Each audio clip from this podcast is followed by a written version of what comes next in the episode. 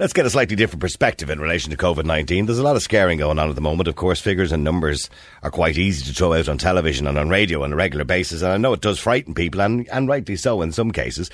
Uh, but one man who has had a slightly different view of COVID 19 around the interviews that I've listened to him is a retired professor of pathology, John Lee. Uh, John is a retired English pathologist who was formerly clinical professor at the pathology of Hull York Medical School and a consultant histopathologist at the Rotherham General Hospital. Later went on, by the way, uh, to becoming the Rotherham NHS Foundation Trust Director of Cancer Services, and he joins me on the line. Good afternoon to you, Professor. Hi there. Uh, John, I mean, when we look, the last time I, I heard you been interviewed, it was on prime time here in RTE about two or three months ago. And at that time, I suppose case numbers were lower, deaths were a little bit lower. Uh, but now we're looking at, particularly in the UK and Ireland seems to be leading the way when it comes to uh, obviously mortality at the moment and case numbers. We have had one stage the lowest number of case numbers. Now we have per head of population or per thousand the highest number of case numbers. Yesterday, 3,955. Doesn't seem a lot to the 48,000 in the UK, but when you consider our population, quite a high number and 28 deaths. What's happening, do you think? What's happening? Well, I think that's a really good question. I mean, what, what we certainly know for sure is that no government in the world really knows how many infections from this disease are out there. Um, we're reliant on the tests that we do for the disease. Um, it's not one that you can diagnose clinically. You have to have a test for it. Um, and so the question is, what do these numbers, mainly achieved through PCR testing, what do they actually mean? Um, and it's uh, harder than you might think to really get to the bottom of, of what that is. Clearly, there's something going on. Uh, clearly, we need to react to it properly. Clearly, we need to look after people. The question is, what's the best way of doing that?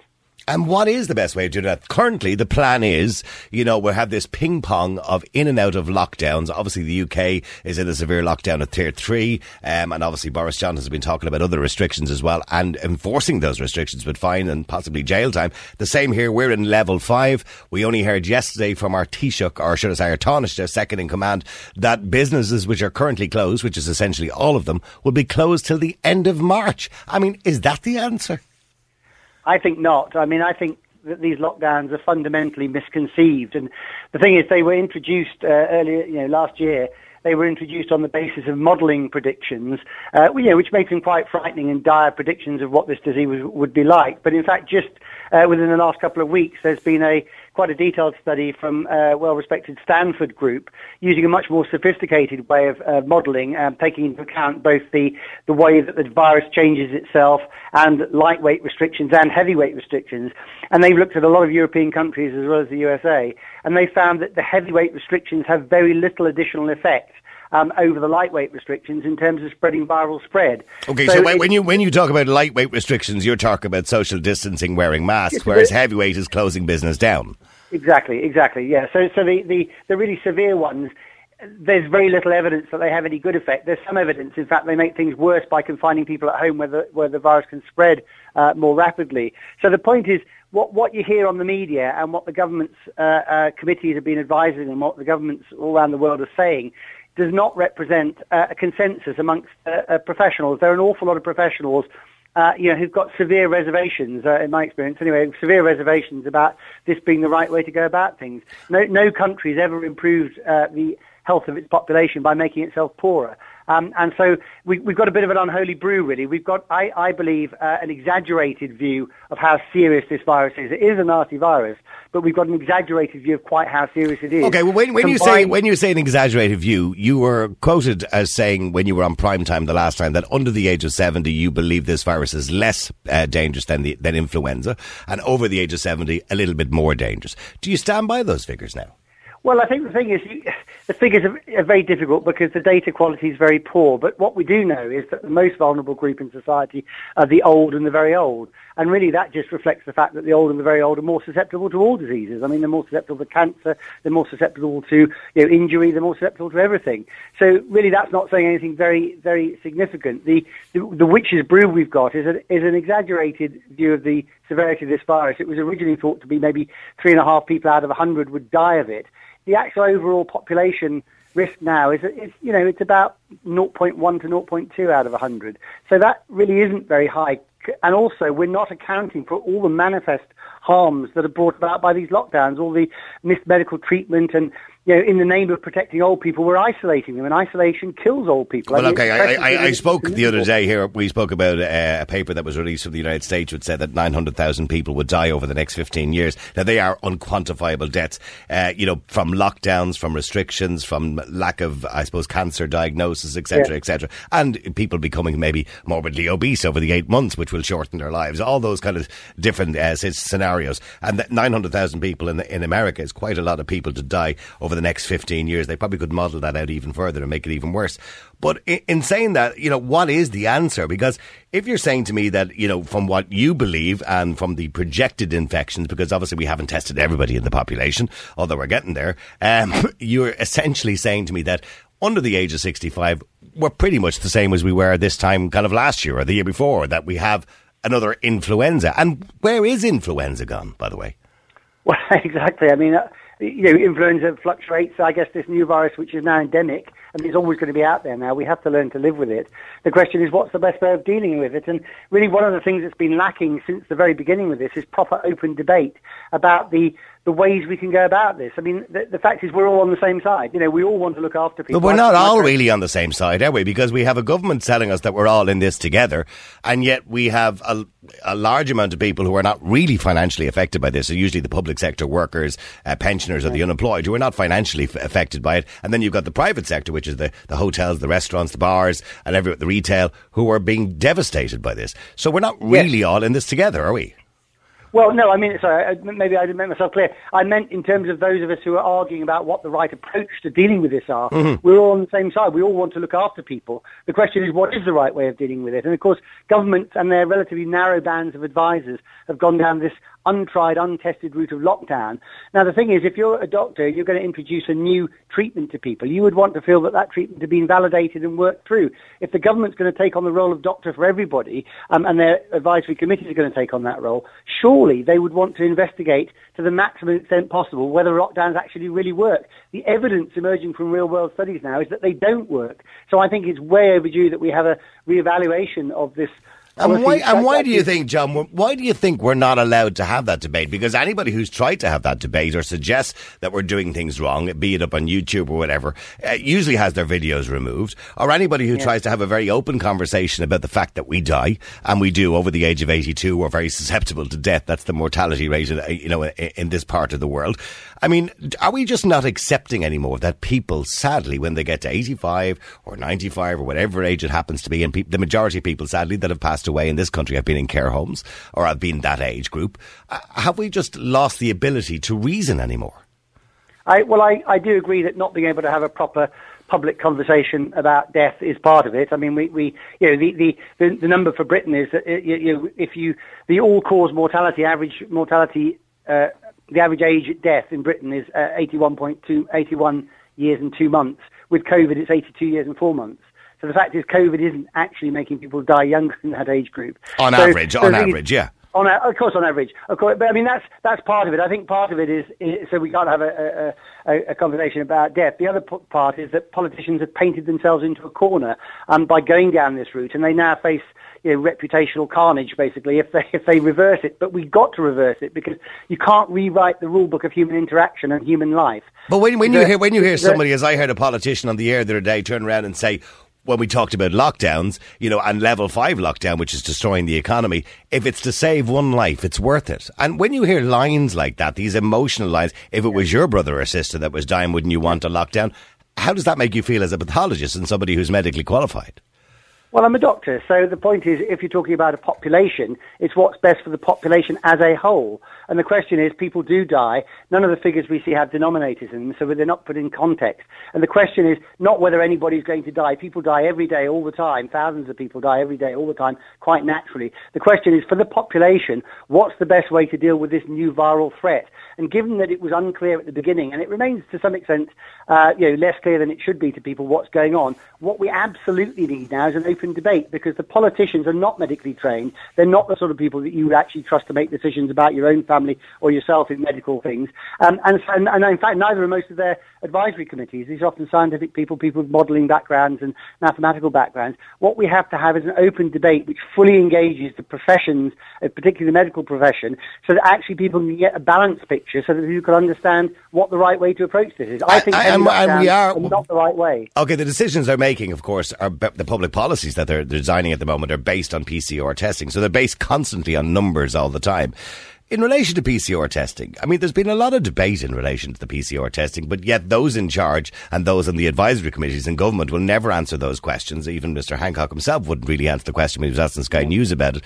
In relation to the reliability of PCR testing, and I did hear one guy from the NHS on Sky News said they took PCR testing with a grain of salt. Now, if they're taking it with a grain of salt, why are we basing public policy on it? Yeah, well, it's it's a real problem. Um, uh, the reason we're basing public policy on it because it's really the only show in town in terms of how you actually find out maybe where some of this virus is uh, quickly and, and relatively easily. But PCR testing is a very technically tricky test. The, the best way to present it is, you know that uh, analogy about the emperor of China who uh, who was going to give somebody who won a game anything, and they said, well, put one grain of rice on the first square, two on the second square, four on the second square, and so on, and it actually turns into an enormous number very, very quickly. Mm-hmm. So with PCR, what you do is you take a very small amount of RNA and you multiply it up like that. So the actual chunk of RNA you get, whether you detect it or not, depends an awful lot on the number of amplification cycles you do. And at the moment, as far as we know, there's no control over this. It's not being verified in different labs. They're not publishing false positive tests. The, the test basically isn't a fully verifi- verified, validated test. And that means that we really are in the middle of a bit of an epidemic of rubbish in, rubbish out with this, and we, no, nobody knows really where we so are. Is it, so is it a case demic? I've heard this word case demic used before rather than an epidemic or pandemic. Yes, well, it, Yes, well, there's two words you could use. A case demic is where you you you you you you make an equivalence between positive tests and cases. Now, if I'm completely well and I have a positive test, in my medical opinion, I'm not a case know, you'd never hear about me in the. But they talk about asymptomatic spreads, don't they? I mean, is, well, I know I know there's been yeah. numerous studies in relation to that, and many of those studies will say that it rarely happens. But and even Dr. Fauci said it rarely happens. But yet, uh, most countries in the world are suggesting that it does happen. And if you're a close contact, even you know, if you haven't tested positive, you should stay at home for 14 days. Which, by the way, is the biggest problem we have in our health service at the moment. When out of 61,000 people who work in our health service, in one day 7,000 are unavailable for work because they're a close contact and staying at home. Yeah, it makes no sense. I mean, I mean the, the yes, I mean the, the, the other word that's used sometimes is a pseudo epidemic, and a pseudo epidemic is what you get when false positive tests make you feel there's a lot going on, but actually when you look out there, there isn't. And of course, if you do millions of tests a day, even a small false, false uh, sorry, excuse me, even a small false positive rate translates into quite a high number of apparent cases. I mean, the bottom line is that this is this is a dead end approach. This is a cul-de-sac approach. You can't live your life in fear of a virus or the germ that's out there. We can't hide behind the sofa forever. We're going to have to learn to live with this virus. And surely the best way to learn to live with this virus is to have as many sensible minds involved in discussing what the best way to do this as possible. Shutting down debate is the worst thing you can do. Shutting down debate actually makes getting out of this harder than it should be. And I would have thought that well, many people now are beginning to realise this, and hopefully our politicians will catch up with this soon as well. The more people they engage, the more approaches they engage, the more likely are we are to find a sensible way out. The sensible way out, I believe, is obviously carry on with the vaccination, which will be helpful, but it won't solve the problem indefinitely. But what we ought to do is to help those who are most vulnerable to shield if they want to, let everybody else get back to normal and coerce nobody because this is just not a way to live in a liberal democracy. Okay, just a couple of questions just before you go, and some listeners are sending in questions as well. Uh, can you ask them about the new variants that are now emerging, and are they something that we really genuinely should be concerned about because governments are telling us that we should be concerned about them? Well, they are because this helps to uh, this helps to, improve the compliance with the measures. But the thing is, these RNA viruses mutate rapidly all the time. There are tens of thousands of different variants of this virus have been identified around the world. I personally think that the that the shroud waving of, of the new variants is, is just exactly that. It's to scare people. Um, we expect these viruses to mutate. Once the vaccine has been rolled out, that's a huge new selective pressure on the vaccine. Almost certainly it will mutate to get around the vaccine. That shouldn't cause us to worry though, because as I say, the actual risk of this epidemic has been has been overemphasized. We're detecting it now in a lot of people who are dying of other things, not of the virus. Okay, I was, I was, I was going to get to that because in the UK, Public Health England not so long ago removed five or six thousand deaths from the list because they said they didn't actually die uh, from COVID 19. They died with COVID 19 of a test they might have had months ago. Now they've reduced it to 28 days, which is the same as it is here in Ireland. So, in other words, if you test positive with COVID, you get hit by a bus, you know, 27 days later, you're down as a co- uh, with COVID death. Do you believe that we've redefined this, this virus? Like, if we have defined influenza deaths or other pneumonia deaths many years ago in this particular way, we probably would have had a lot more deaths from those particular viruses. Yeah, that's exactly right. I mean, we're, we're counting this virus or cases of this virus in a way that we've never counted any disease before. And of course, that's leading to massive anomalies in, in the perception of what this is doing. So the thing is, making it a notifiable disease means that they all have to be reported, um, and classing anybody who had a positive test within the previous 28 days, irrespective of what they died of, is not a way that we've ever counted uh, respiratory deaths or you know, respiratory um, pathogen deaths before. And it does lead to a gross, well, a substantial overestimation in the significance of this virus. And how big, how big do you think that overestimation is? When we look at, say, the, the, the, death rate, I mean, Ireland, obviously, in comparison to the UK, is a lot lower because we have a smaller population, but we've about 2,400 deaths in this country. Primarily, most of those, by the way, have been in care homes or people who yeah. are over the age of 80. I mean, yeah. when, when we look at those deaths, I mean, what percentage of those deaths do you genuinely believe? And I, am putting you on the spot kind of here because I'm sure you don't know all the figures. But gen- well, generally I, speaking, what percentage of deaths are related to people actually just dying who are perfectly healthy and perfectly fine people who happen to get COVID 19 and dying from it? What percentage of that? Well, it's, it's, it's in, in, a nutshell, it's impossible to tell because of the way we've counted the numbers and done this. It makes it impossible to get through the figures. But you know, if you look at if you look at all cause mortality, which is basically deaths from all causes, and you don't try and determine whether or not um, it's a COVID death or a non-COVID death. If there was something really, really significant happening, um, you know, you'd see a massive bulge in extra people dying. And there is a slight bulge in extra people dying this year because of the, the newness of the virus, but it's not that great. I mean, it's not as, it's, it's not well, the suggestion actually in Ireland is we. The suggestion in Ireland is we've less deaths this year than we actually had last year. I well, know we, we are. Then. So, yeah. so that's right. So, that, so if you look at that, that actually tells you that however we attribute the deaths, even if we attributed all deaths to COVID and no deaths to anything else, actually nothing much is happening because fewer people are dying. So, so when you actually add the numbers up in that way, that's what I mean by an exaggerated perception of how serious this is. It is a new virus. It's a nasty thing, but it's a sort of a, a media political bubble perception of what this virus is rather than on the ground. Health services always have trouble in the wintertime. Um, you know, nobody doesn't maybe doesn't appreciate that healthcare workers put in a lot of work under difficult circumstances in wintertime. But that's really more to do with actually making our health services fit for purpose rather than we need to shut down the, the whole economy for a new pathogen. I mean, as I say, no country ever makes itself better, ever improves the health of its population by actually making itself poorer. It goes the other way. GDP and health are pretty closely linked uh, economically. Absolutely. Just two more questions for you before you go, John. I appreciate you being on the air today. Um, in relation to healthcare, because you talked about it a second ago, I mean, the, the health force at the moment, most of them, or should I say, no, not most of them, that would be an unfair comment to make, a lot of them are out sick. Um, and when I say out sick, they're not necessarily sick. They may have been in close contact, they may have tested positive and have no symptoms. So let's say, for example, here in Ireland, in one day, we have 7,000 out of 61,000 healthcare workers out sick, which puts huge strain on the rest where everybody else then has to work their days off. How do we get around that? The suggestion is, is that we call people back to work who were a close contact and who tested negative. Should everybody go back to work unless they have symptoms? Well, there's some evidence that if you're an asymptomatic uh, sufferer with this virus, if you have the virus asymptomatically, you hardly have any symptoms at all. You also have a much lower viral load and you excrete lower viral load. Um, and there's evidence also that maybe you're not even you're not necessarily even infectious on that. I, I do think that the a lot of the rules that were introduced were a big overreaction to the initial fears of what this virus might be, which possibly was understandable at the time.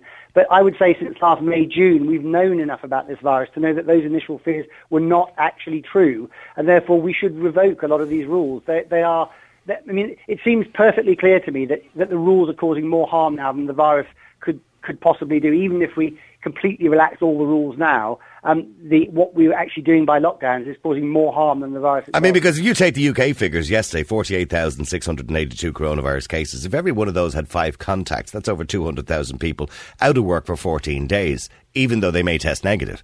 Um, that that doesn't mean that, that, it won't be long if that continued, you know, over the next two or three weeks. It won't be long before the whole population is out of work. Well, well, exactly, and or have all had the virus, in which case that's great because we can get back to normal. But I mean, the the thing is, it doesn't make sense to do this. The the the evidence for keeping people like that out of work, some of whom will have already had the virus, some of whom may have been vaccinated, uh, some of whom, uh, many of whom are asymptomatic. It, it, doesn't make any sense. We should deal with this in the way we deal with a normal cold, which is, you know, if you if you have a, a cold normally and you feel pretty awful with it, you probably wouldn't go to work and you save other people from catching it and you get better quicker yourself. That's fine. But keeping people away from work who are otherwise well I mean, that doesn't make any sense at all. I yeah, mean, but, but then again, you do have the emotional blackmail as well there by governments telling us that, you know, if you do pass it on to somebody, you could be responsible for their death.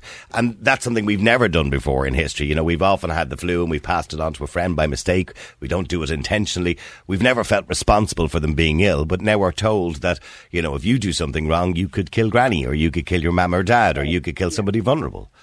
But this is this is why politicians aren't the right people to be the nation's doctors because obviously that is life. I mean that that is life. You can't stop germs spreading. Germs are out there and viruses are out there and they do what they do. Um, and the point is this this approach to you know, re- reducing viral spread has worked in the past in one or two cases of viruses like smallpox, for example, or like Ebola more recently. These are very non-transmissible viruses. So if you break the chain of transmission, you can stop the viral epidemic. That's great. That works fine. But the respiratory virus is an airborne virus. It blows around on the wind. There is essentially, well, as I say, the, the, re- the most recent study comparing this with a sophisticated modelling approach shows that actually hard lockdowns have pretty indiscernible additional effects. But what they clearly have a huge effect on is quality of life. And no doctor doesn't include quality of life in their calculations of a treatment. Obviously, if, if actually you degrade the quality of life to a degree that actually makes life worth, not worth living, you wouldn't give the treatment. Well, well, we, well, we, all, well, we all know we all know that health is about physical health, mental health, and, and obviously our social health as well. One final question just for you, John, before you go the vaccine, and uh, obviously, you know, there's four major vaccines that are out there at the moment. The most popular one, of course, is the Pfizer vaccine, um, which is being rolled out quite slowly here in Ireland at the moment. Maybe they'll get their act together very shortly, but quite quickly in the UK and America. Is it going to be the silver bullet? Are they going to come along in six months' time and say, ah, sorry, lads, that vaccine didn't really work. People are still spreading the virus. You know, you might not be getting too many symptoms, but people are still spreading it and our elderly are still sadly passing away. So we need to go back to lockdowns again. Do you believe it's the silver bullet to stop all this or a way out of this for governments? Well, I hope it's a way out for government because they've done pretty much all they can do and so they should let us get back to normal. The thing is, RNA viruses are coronavirus. These viruses are RNA coronaviruses. Um, there's a long history of not being able to make effective vaccines against coronaviruses. What I think will, I think this vaccine will help. I think it's a good idea for people to get the vaccines. I think it hopefully will provide a route out of this craziness uh, by governments. But will it stop the virus in its tracks? No, it won't. Will the virus go away after these vaccines? No, it won't. Will it stop spreading? Uh, and will we not have seasonal outbursts of this virus in the future? Yes, we will. So you know, this isn't going to go away. This is a great help and the politicians must use it to get us back to normal. But we can't live like this forever because if they carry on down this route, um, the vaccine won't stop it, and we will like this, live like this forever. And obviously, none of us want to go there. absolutely. And what do you say to people, by the way, who are vaccine cautious? Because obviously, this is the first time we've had an RNA vaccine. It's the first, uh, I suppose, it was rolled out very quickly, uh, and people are a little bit cautious. Those who were normally pro-vaccine and not anti-vaccine have almost turned anti-vaccine because they're they're watching YouTube yeah. videos and stuff like that personally, yeah. from your experience, this vaccine, yes, there has been some side effects um, in a small amount of people, but do you think overall it's the better bet than getting COVID 19? Uh, it's a really difficult question to answer, actually. I think, I think uh, I would say that vaccination has been a great success of medical history over 200 years.